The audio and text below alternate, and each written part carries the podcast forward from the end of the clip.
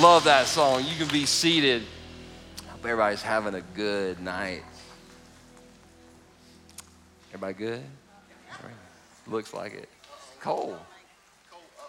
So, a couple weeks ago when we were doing Q&A, in this service, I believe, somebody texted in, I think it was Ryan, and said, and said who would win in a race between Perry and Cole. And there's been a, there's been a debate now for what, about two weeks? When we do this, Cole, pay attention. Are you, you're not paying attention. You're not even paying attention. Y'all pray for Cole. Anyway, so we got this, it's been, there's been some tension going. And so last night we might have got in a little bit of a text war. And, and I think we got it narrowed down to a, a 200. Sure. Well, are you like 200? Yeah, or less, whatever you Or less. One, 200. Perfect. Okay. So Cole and I eventually are going to race. We will, we will broadcast this live. Um, it's now to be fair. To be fair, Cole ran track in college, um, and I, um, I I saw a track in college, and so, but it's it's gonna happen. So I'm just gonna we're just gonna take a survey. I'm just kind of curious. How many people? How many people are now? You can only vote once. How many people think Cole's gonna win? How many people think I'm gonna smoke him? Uh, Addie support no, and some of y'all are just indifferent. Way to go, Switzerland. Glad you're here. Um, anyway, oh man, where's my switchy thing? Is it back here? Hold on. Oh, there it is. Who did it? Oh, that's a bad song. Anyway, my shirt tonight. I know some of y'all wondering about my shirt, Troublemaker. Um, it. th- first of all, it's not for sale. We don't. We don't have these for sale unless you want to pay the building off. I'll give you this one off my back. But um, this has to do with the person and the work of Jesus, and I'll get to that in, in just a minute. Let me ask you this question How many of you have ever intentionally picked a fight with somebody? Okay? Now, wow. Okay, now hold on because we got some violent people. We've had violent people all day. I'm not talking about like just a fist fight. I'm talking about you started an argument, like a, like a, okay, okay, good, good, good. How many are sitting next to somebody that should be raising their hand? Okay, so you just picked a fight. Way to go, congratulations. Um, how, how many of you have ever picked a fight with somebody in your mind and you won the, like you, but you never have it with them? Okay, yeah, yeah, yeah. So every once in a while, we'll just, we'll pick a fight. And some people here tonight, maybe you're wondering, what does picking a fight have to do with church or Jesus or God or Christianity? Well, I'm glad you asked because Jesus, when we read through the scriptures, was a troublemaker. Jesus intentionally picked some fights. Now, I know we're not used to that. We're used to like holding a lamb, Jesus, sad face, Jesus, making peace, Jesus, giving a hug, Jesus. But if you read through the scriptures, it's fascinating the number of times that Jesus intentionally healed on the Sabbath day. Why did he heal on the Sabbath day? He was picking a fight. Jesus was a troublemaker. Jesus made trouble in the people's in religious people's lives. And this is what I'm thankful for. I'm thankful that Jesus was a troublemaker then, and Jesus is a troublemaker today. Amen. He will either cause trouble or allow trouble to come into our lives because he knows that if he doesn't, we're going to go down a road that's got a dead end and we're gonna we're gonna wind we're gonna wind up in a bad place. I love the fact that we have a God who is good enough to cause some trouble in our lives to keep us from the worst trouble further down the road. Is anybody with me on this? All right. So tonight, tonight, I want to take you to Jesus' first sermon. This is this is his r- rookie debut. He hadn't preached yet and he gets to preach for the very first time. And I was thinking about my first time, the first time I ever preached. Um, I've got a tape of it that nobody will ever get to hear, but it was eight and a half minutes long. Uh, that was the entire sermon. And some of you are like, can we go back to that? No, that eight and a half minutes is an introduction. But this was Jesus' first sermon. And let me set up, oh, let me put this down. Let me set up the context really quick. Jesus had just been out in the desert fasting for 40 days. 40 days. I can't go 40 minutes without food. I get hangry, all right? Can you imagine 40 days without food? And then after he fasts for 40 days, the devil, like the devil, came and tempted him. Now, I, will talk about this more at another time, but I've had people tell me, Pastor Pete, pray for me. The devil's been messing with me. And, and one night, I think it was after five o'clock service, I was just kind of tired. Somebody's like, the devil's been messing with me. I was like, he probably hasn't. what? No, the devil, devil probably hadn't been messing with you. Like, what do you mean? Well, God is omniscient. God can be everywhere. The devil is not omniscient. He can only be one place at one time. And I'm pretty sure it's not Anderson, South Carolina. I mean, now some, some of the, some demonic force could be at work, and like I said, that's a whole other message for a whole other time. But the devil himself came and tempted Jesus. And Jesus, all three temptations, did something that all of us can do. He defeated the devil by quoting scripture. He didn't pull some supernatural power, he quoted scripture. More specifically, if I'm not mistaken, all three times he quoted out of the book of Deuteronomy. So when you start quoting out of the book of Deuteronomy, man, you got the devil beat, okay? So then he he has just came off this fresh victory, fasted. I'm sure he probably got some food after that and, and defeated the devil. And this is where we're going to pick the story up, okay? Verse 14 of Luke chapter 4. Then Jesus returned to Galilee. Now stay with me here. Filled, filled with the, and let's say this together on three, one, two, three, Holy Spirit. Power. I forgot that. It's not on y'all, it's on me. He's, he's filled.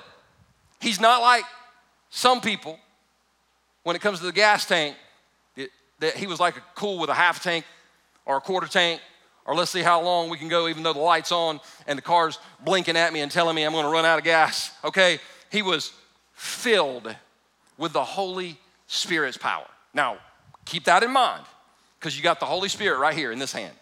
Holy Spirit's power, which, by the way, that same power that he was filled with is available for all of us who are in Christ.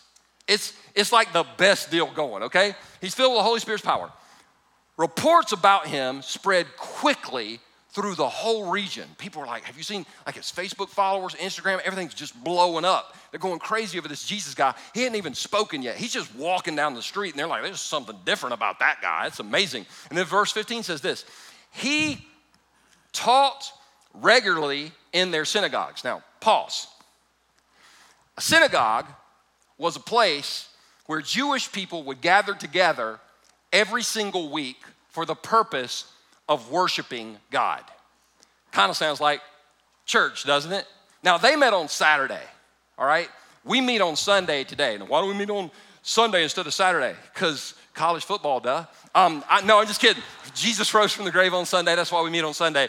Um, but it doesn't matter when you, when you meet. Um, the point I want to make, and Luke is going to make this point a couple times in the text, is Jesus.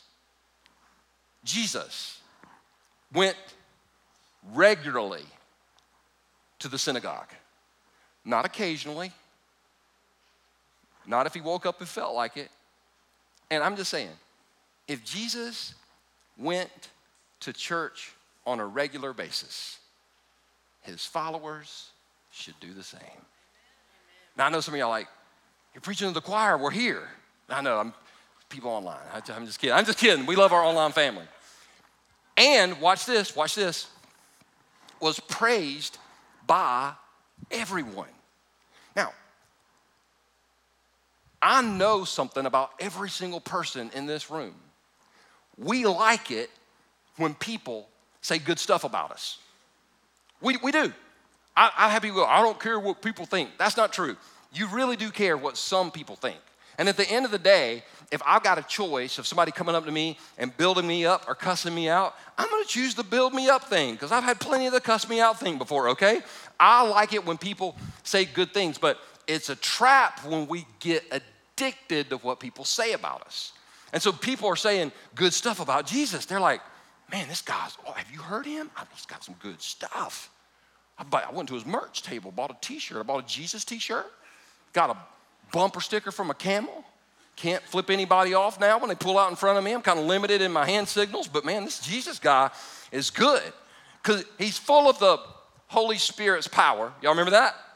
Okay, good. Seven people. I, I'll get y'all there. Don't worry. That's on me. That's not on y'all. I'll get y'all there. Watch this. When he came to the village of Nazareth, his boyhood home, he grew up in Nazareth. From the age of a baby until he's like 30 years old, he worked as a carpenter.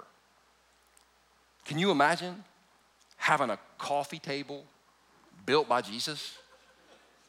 It's like, yeah, it's amazing. You put, you put the water on the coffee table, it turns into wine. We don't know, we don't know what. We just, we just, everybody keeps coming over our house for our coffee table. Um, that didn't happen, I made that up.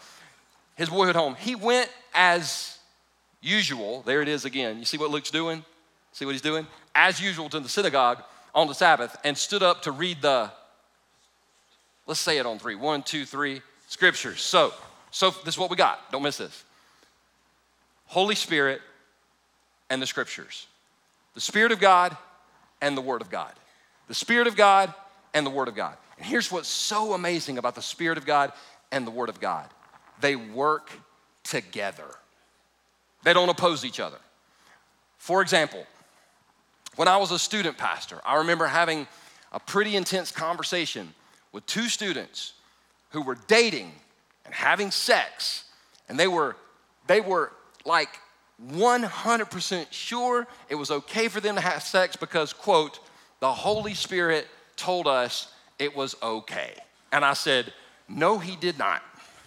We listen to the Spirit. I'm like, No, you're listening to your pants. Keep your pants on, is what the Holy Spirit would tell you, right? Like, because the Word of God is very clear on the subjects of, uh, subject of sex. For marriage, no. After marriage, get some Gatorade, multivitamins, and make up for lost time. Amen. So I, I'm just saying, I didn't say that this morning, so y'all get the good stuff. So you got the Holy Spirit and, and the Scripture. Now, people that are obsessed with the Holy Spirit but aren't grounded in the Word of God, they'll lead you astray. But people that hyper focus on the Word of God and pay no attention to the Spirit of God, these people are some of the angriest, meanest, most bitter people I've ever seen. And they don't speak life over people, they speak death and blame it on God. I'll prove it to you. Moses goes to the top of the mountain to get the Ten Commandments, to get the law from God, and the Israelites lose their mind. They go crazy. And God tells Moses, You're gonna have to go down there and take care of that. So imagine this. This is the symbolism is powerful. The law, the word of God, comes down the mountain, confronts sin, and I want you to see what happens. In the book of Exodus 32, it says the Levites obeyed Moses' command, and about 3,000 people died that day. How many? About how many? 3,000. But in the New Testament, in Acts 2, when the Holy Spirit falls, and then Peter preaches the Word of God under the inspiration of the Holy Spirit, check this out. Those who believed what Peter said were baptized and added to the church that day about 3,000. Huh, I'm sure that's totally a coincidence. All I'm saying is we don't have to choose Spirit of God It's, it's both and. We have the Spirit of God and the Word of God, and they work as a check and balance for one another to equip us to walk in an abundant life. Isn't that good stuff? Isn't that anybody? Anybody? Anybody? Come on. All right. So he, he's in town, right? And and then the Bible says the scroll of Isaiah the prophet, because they didn't have Bibles, they had scrolls. They just had, and Isaiah is a big scroll because they're like 66 books of Isaiah. So, um, chapters, sorry. The scroll of Isaiah the prophet was handed to him, and he unrolled the scroll and found the place where this was written The Spirit of the Lord is upon me. That made me think macaroni and cheese. Stay with me. Stay with me. Um, I love mac and cheese. Like, love it. Look, that's not code for bring me mac and cheese this week because I'm picky about the mac and cheese that I eat. Like, don't bring me your Kraft stuff in the box. I ain't eating that. Don't, Don't bring me your fake macaroni with your with your skim milk and your I can't believe it's not butter. I can't believe I'm in your kitchen. All right, I, I'm not I'm not doing that. I'm not doing. I like real eggs, real butter, and some people are like, I am lactose intolerant. Well, sucks to be you. I'll eat all of the gluten and the lactose and everything. Like, give it to me. And if I'm lactose, that's I will die happy because I love some macaroni and cheese, y'all. But I learned something years ago going to church fellowships. Not all macaroni and cheese is the same because some people can cook, some people can't. and you don't know. So when you go to somebody's house for the first time, and by the way, for those of y'all that have relocated to the South from up north, in the South, mac and cheese is a vegetable. Thank you very much. Like right up there with broccoli. So it's got to be healthy. So you go to somebody's house, right? If you put a lot on your plate and it's not good, and the person you got to eat it. So I learned a long time ago, just get a little bit of mac and cheese, because if it's good, and you go back for seconds in the South, that's a compliment. You go back for seconds. Now I said it this morning. She was here at 9:15. Um, Wanda Fulp makes the best mac and cheese on the planet, and you, like, and she's. Whew, some of y'all like, I want some. I'm telling y'all, it will change your life. But the very first time I went to her house, I remember I just put a little bit on my plate. I'm sitting there eating it. And if something's good, you want more. Am I right? That's why we're invited in the book of Psalms to taste and see that the Lord is good. God says, you know what? Just, just have a taste. You know why God invites us to do that? Because He knows if we get just a little bit of the Spirit working in our life, we're going to want more. I want some more of that, Lord. Give me some, give me, I, I want seconds. I want third.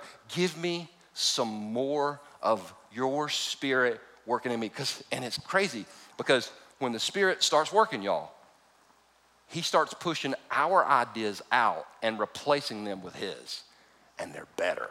Okay? Now stay with me. This, this is what else. After this, He said, for he has anointed me to bring good news to the poor. Now, I've been poor before.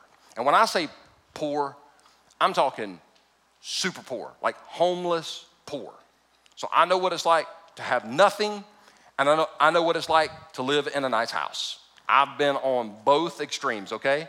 But here's the thing I know about a poor person if a poor person thinks that you have something to offer them that they need, they'll take it. They'll take it. I remember one night I was downtown and this, this lady said, Do you have $10? And normally I don't do this. Normally I don't. Normally I'm like, I'll buy you some food, but I just, I was like, hold on for a minute. And I pulled, I had some money in my um, pocket and I pulled it out and there was a 20 and a 10. And I, I had the 10 and she said, wait, How you gonna give me a 10 when you got a 20? I said, You asked for a 10. She said, Why don't you, why don't you give me the 20? I said, Why don't I give you nothing? She said, I want a 20. I said, Here's the 10. She said, I want a 20. I walked away. Some of y'all like, That's cold hearted. Well, she made the choice.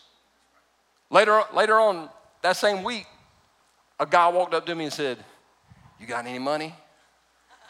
I was like, dang it, what is happening? The guy's like, I'm giving you a sermon illustration. So I reached in my pocket, I had a 20. And I normally don't do this, but I look, I said, I'm gonna give you this $20 bill.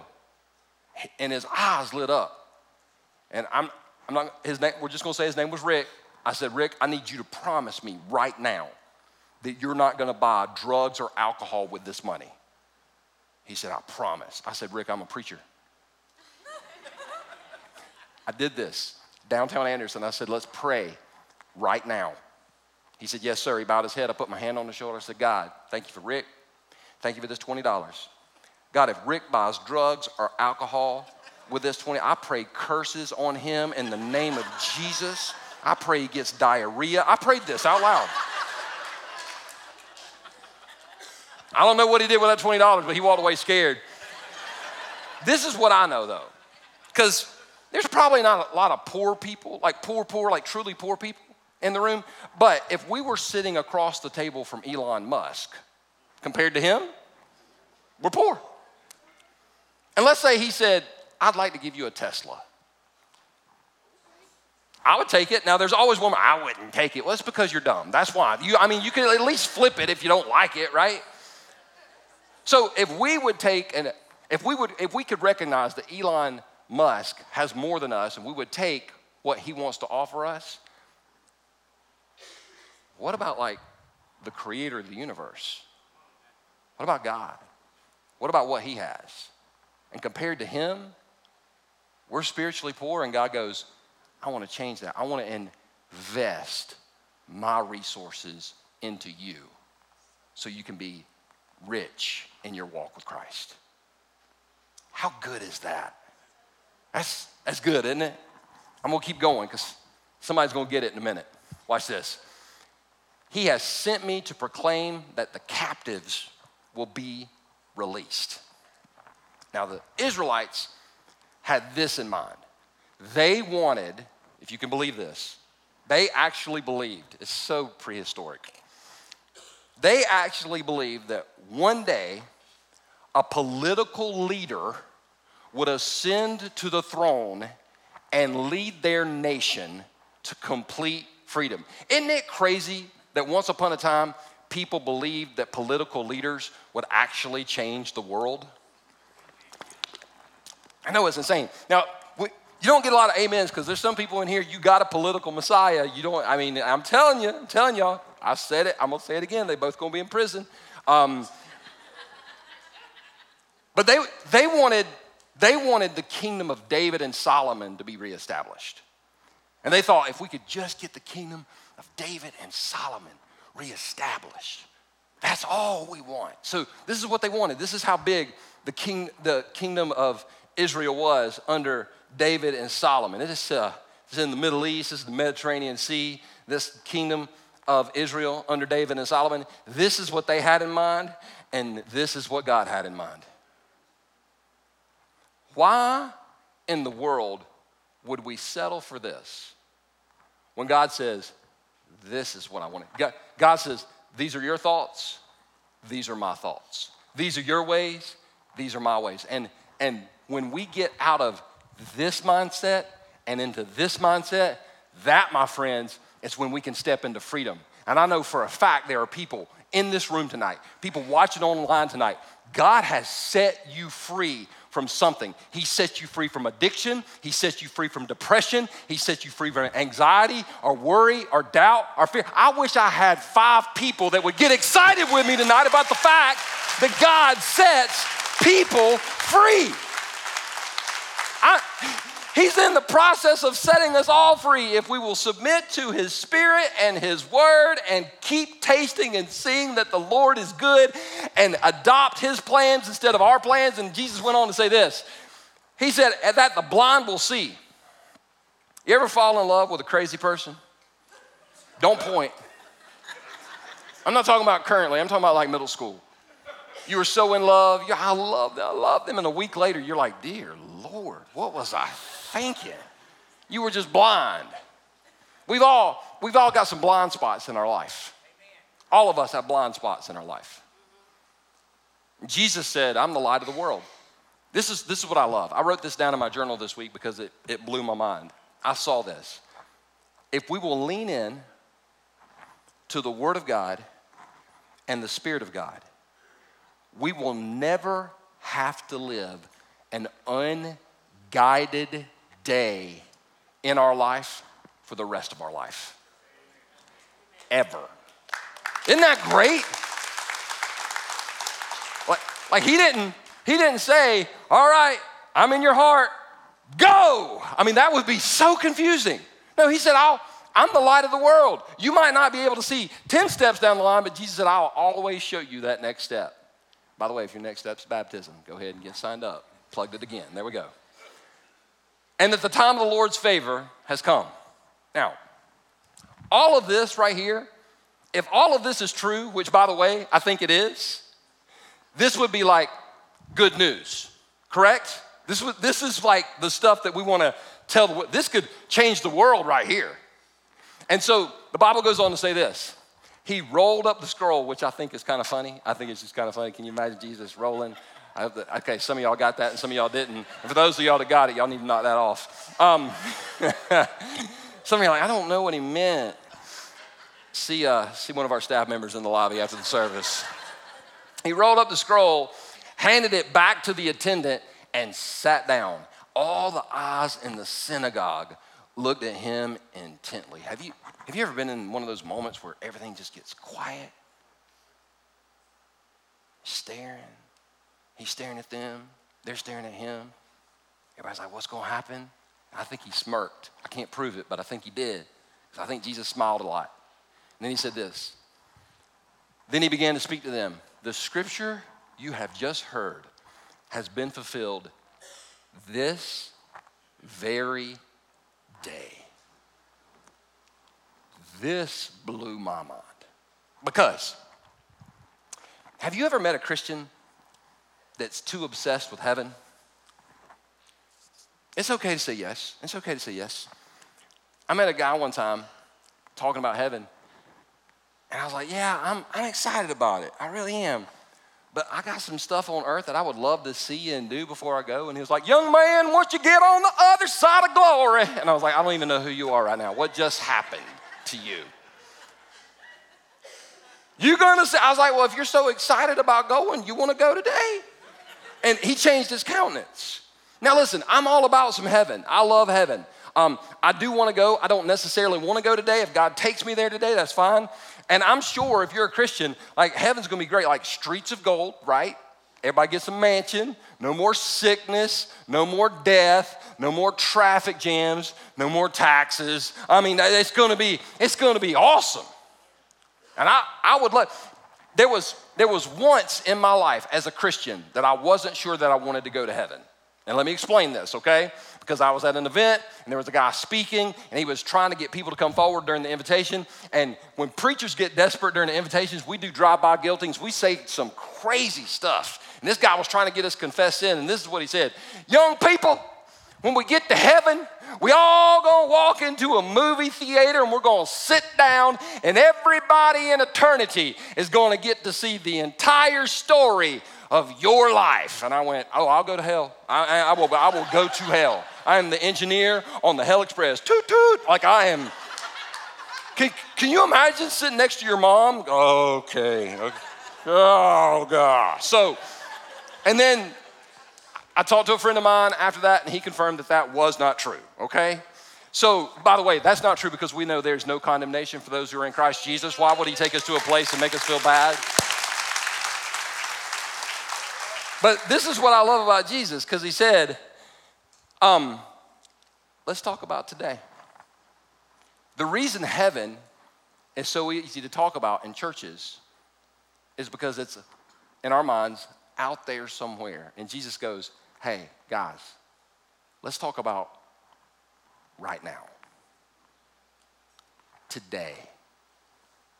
What's your walk gonna look like with me when you wake up in the morning. Y'all feel how real it just got? It just got real, didn't it? Jesus like, no, yeah, we can talk about heaven, but what about right now? What about that addiction? What about that sin you need to confess? What about that thing you need to ask for help with? It's a little bit more personal, doesn't it? So, so everybody's like starting to squirm a little bit.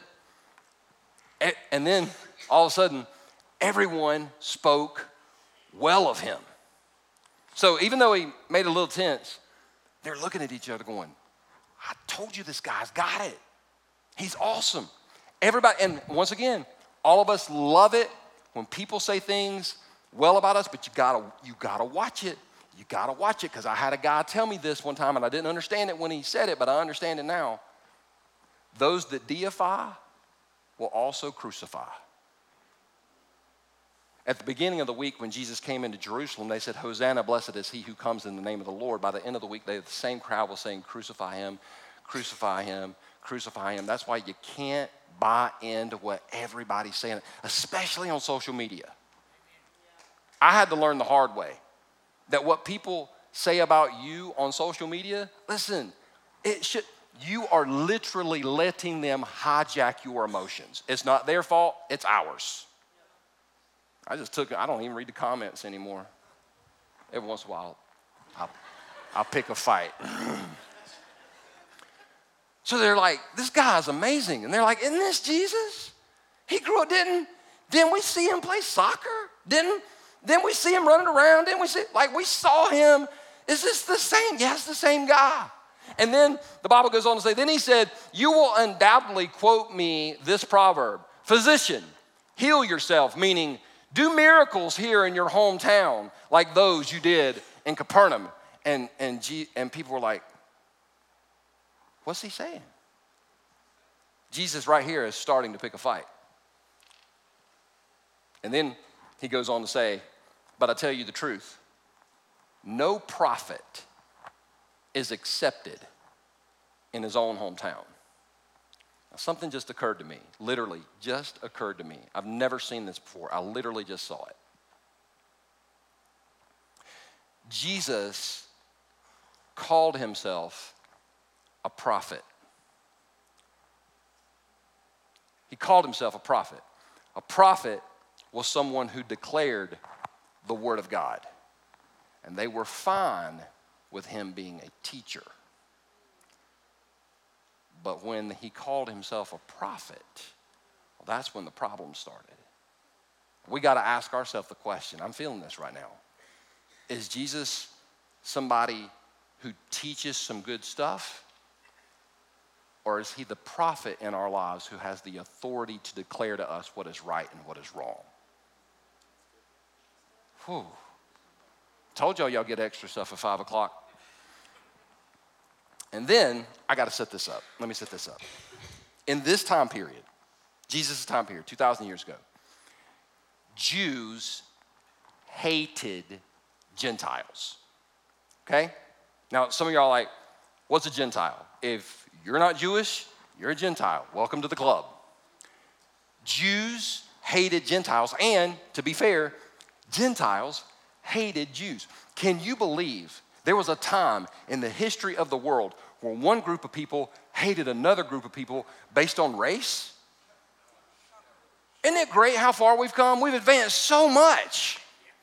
that's why I love the Bible. It speaks to events that are going on in our life today.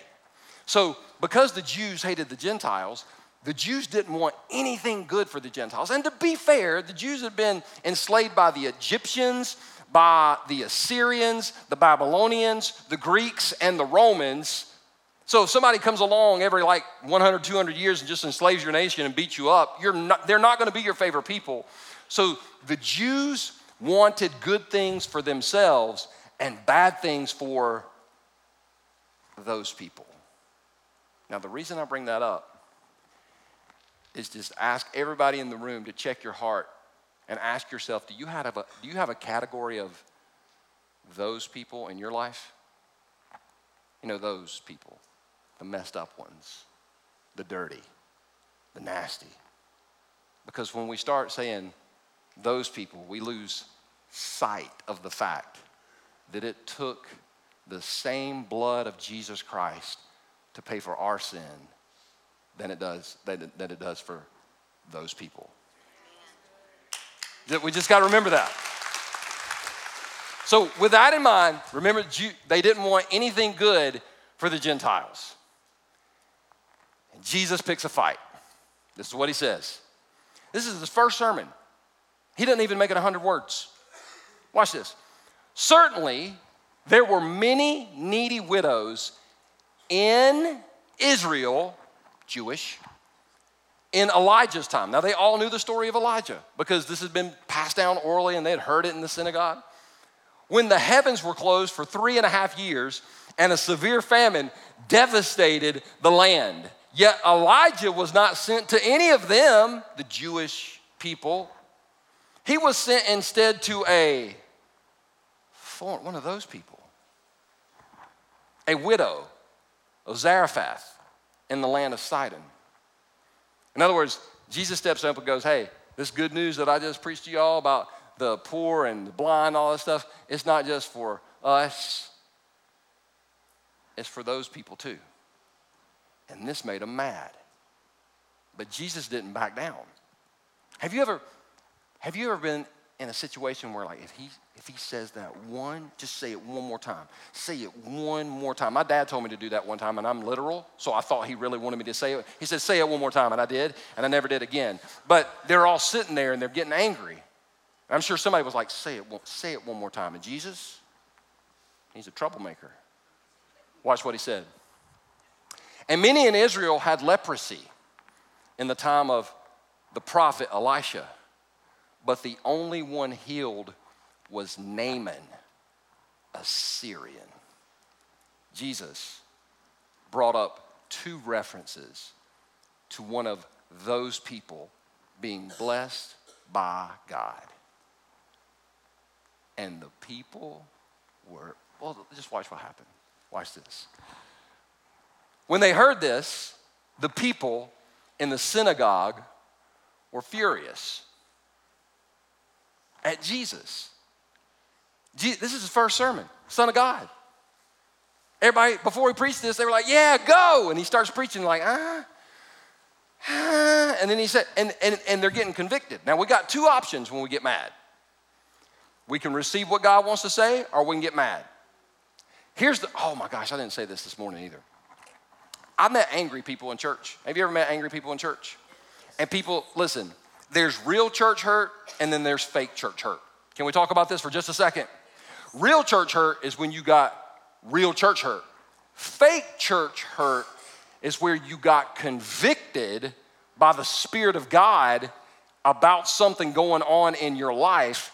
Maybe you got confronted in love about said thing going on in your life, and instead of repenting about the thing going on in your life, you left the church, got mad, and called church hurt.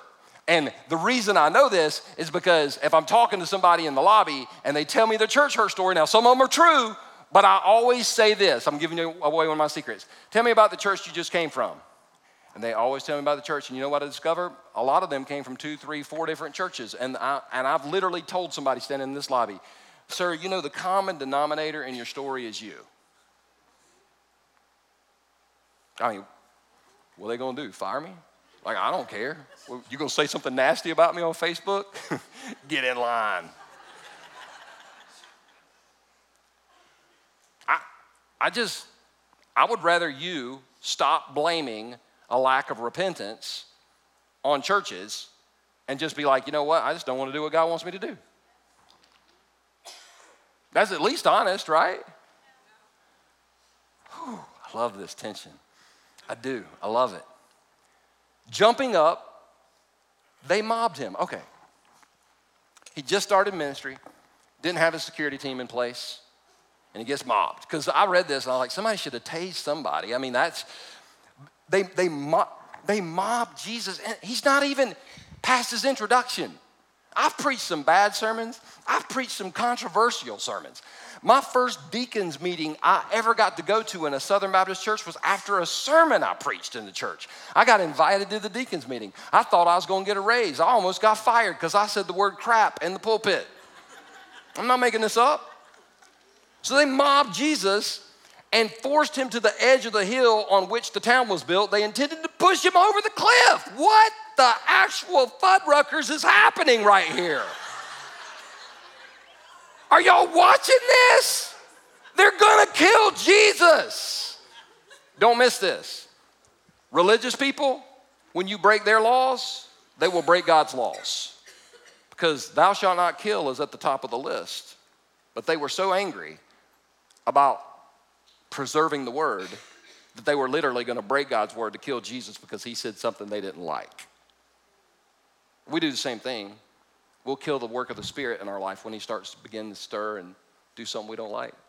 We can either receive it or kill it. So they're getting ready to kill him, and Jesus pulls off one of the smoothest, most epic things. And this is one of my favorite things that he did. It don't get talked about a lot because we don't understand it. I don't fully understand it. But the Bible says in, oh, I forgot this. See, five o'clock. Speaking of this, let me, let me, let me talk about a couple things before I get there. Religious people want to throw you out if you don't agree with their agenda. So, two promises I'll make you here the second chance. And y'all have heard me say this before. We will never love of you more than we love you, ever. I, I'm, I'm thankful that everybody who walks in these doors walks in these doors. I really am. I heard a guy say on a podcast last week, I still hadn't decided. I might call him. I've got his number. I might call him because he said, You can't just get on stage and say everybody's welcome in our church. I'm like, Yes, you can. Everybody's welcome. Really, when we open these doors, you, we, we've got people that have been in church for years, and we got people that are, that are addicts, and they walk in these doors. And our hope is when we create an environment where we can experience the presence of God, eventually we will walk out different than we walked in. And we, we have incredible stories. But when I say this, don't get it twisted. Just because we say we'll never love a view more than we love you doesn't mean we don't have a view. For example, I'm pro life. I'm unapologetically pro life. I've never voted for a pro choice candidate in an, any election, and I never will. Now, when I had somebody challenge me this on one time, and it was good. They said, "How, how are you going to how are you, how are you going to be a single issue voter?" I'm like, "Well, when it comes to murder, I'm a single issue voter." Y'all feel that? The tension? See, nobody talks about this stuff anymore. But on the flip side, if you're in this room and you've ever had an abortion, I'm so glad you're here. I hope, I hope you know, hold on, hold on. I hope you know that the grace and the love and the mercy and the favor of God is as real for you as it is anybody on the planet. And just because something happened in your past, it doesn't disqualify you from an amazing future because God forgives sin when we ask Him to forgive sin. I'm glad you're here. And I ask her permission to share this. If you've ever struggled with that or wrestled with getting over something like that, you can, you can have a conversation with my wife, Shannon. Several years ago, she had an abortion. And she would tell you, she would tell you about the love and the grace and the mercy of God and the forgiveness of God. And if you're contemplating it, she literally told me, she said, Tell people if, if you're thinking about it to talk to her. She's easy to find tonight. She's, she's got on some yellow pants. you can find her. I, love, I love those, babe, by the way, but then you can, I'm just saying you can see her. I believe there are two genders, male and female, and God decides, not us, and especially not a seven year old. But if you're here and you're wrestling with gender dysphoria, I'm glad you're here. I'm thankful for you. I want you to know God loves you, has an incredible plan for your life. I, I think that parents are the best people suited to raise their kids rather than the government raising the kids and talking about sex. Because let me ask this question when was the last time that the government got involved in anything and it got better? See, true question. So, so it doesn't mean we can't have a view, but what happens if, is if we don't see eye to eye, we sit down and talk face to face. We don't yell at each other on social media.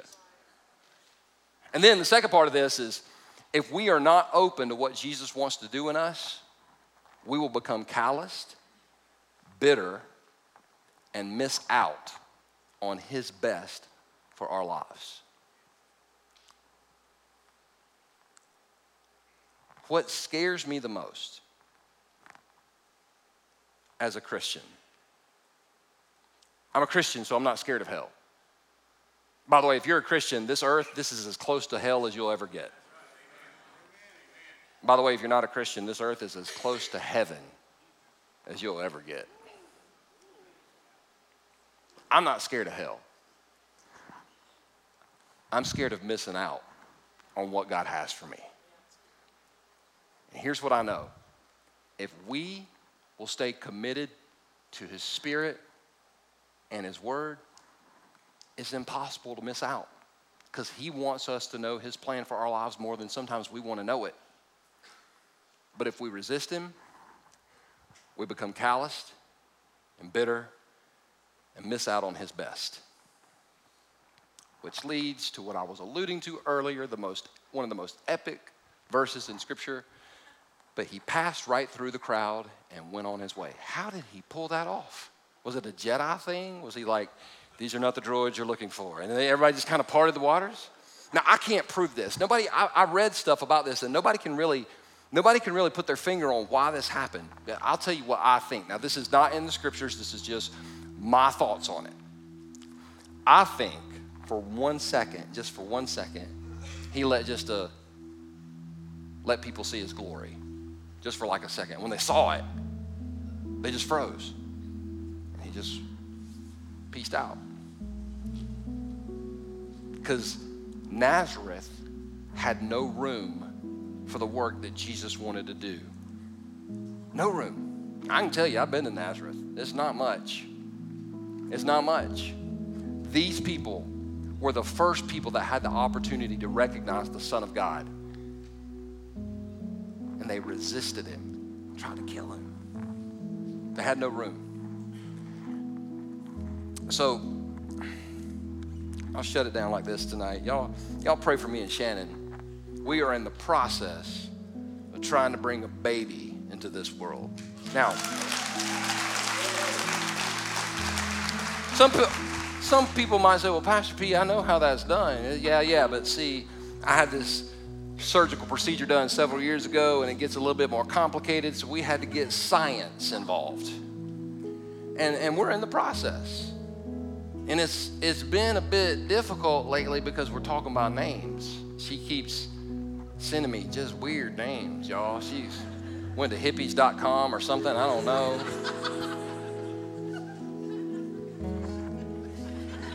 Star. I was like, we're not naming our baby Star. It sounds like we smoke weed. Okay. If, if you're if your name is Star, praise God for you. I, I shouldn't have said that. Okay. And and then she's against my like we have a boy. I want to name him Boaz. Like I've always wanted a Boaz. I think Boaz is a strong name. It's a good godly biblical character. But she said no. We can't name him Boaz because you'll be like Boaz sit your ass down, get your ass over here, shut your ass up. And I was like, I was like, honestly, I didn't think about it, but that's pretty good, babe. I like that. I like that. But here's the deal about our house right now our house is full.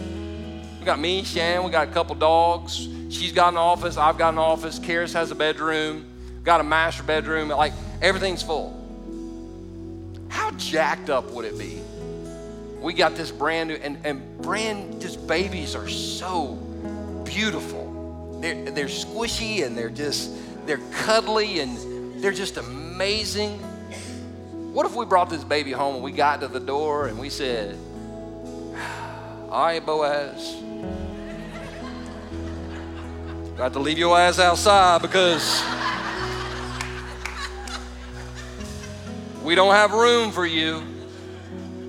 No, in order to make room for our baby, we got to rearrange the inside of our house. See, that's what, that's, that makes sense, right? Now think about that work of God that He wants to do in our life. It's so good, it's so beautiful, it's so awesome. Are we going to leave it outside?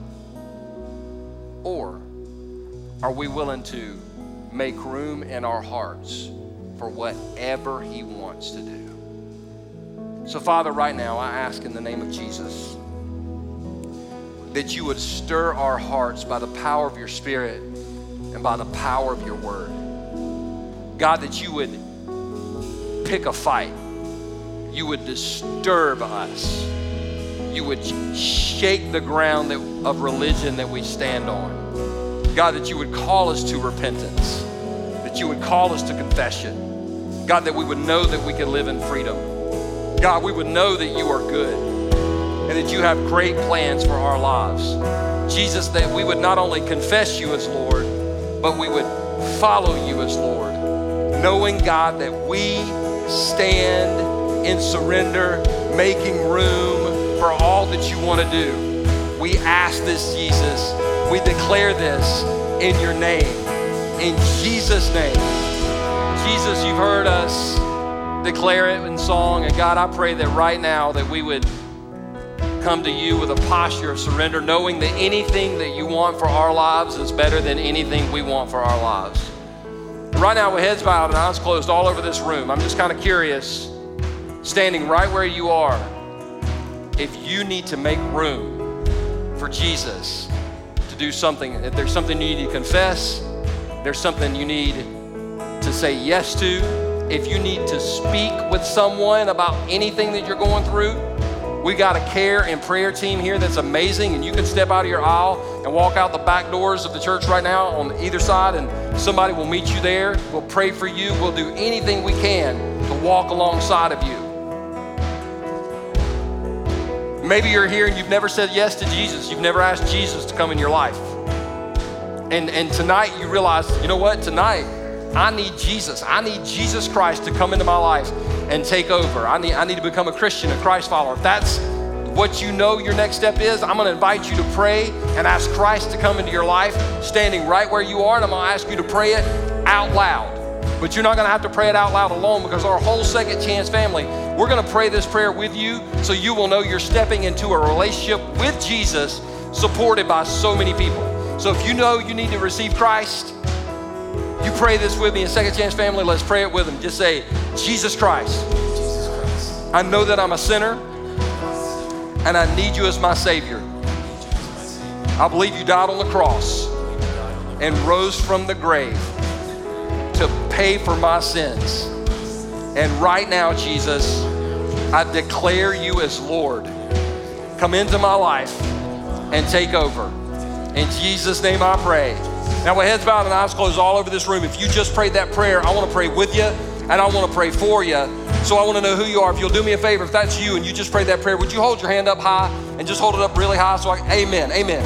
Hold it up really high, hold it up really high, hold it up really high, all over the room, all over the room. Praise God. Praise God. Amen. God, I thank you for these hands. Wow. All day long, Jesus, you've saved people. All day long, you've changed people's lives. All day long, Jesus, you've brought people from death to life. We pray that every single person that raised their hand would walk out of this place knowing that you have an incredible plan for their lives. We love you, Jesus.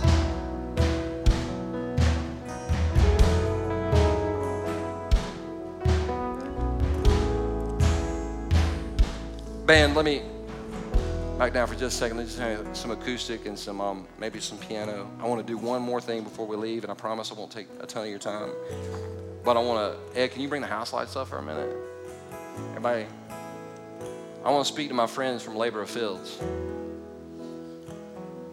Last week, when we found out about the wreck that you guys were in, our whole staff prayed for you guys. And if you've ever doubted God has a plan for your life, you're still here. You're still standing.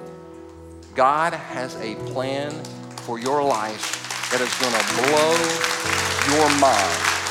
And I want you to hear, I want you to hear, there's a church that loves you guys, believes in you guys, stands with you guys. And when I saw y'all walk in tonight, I could barely hold it together. Just know, I just wanted to speak life over you and say we thank God for you, and we know that for you, the best is yet to come. Y'all let them know how much we love them and we care for them, and we're thankful for them. You guys have a great week. We love you guys. We'll see y'all next Sunday.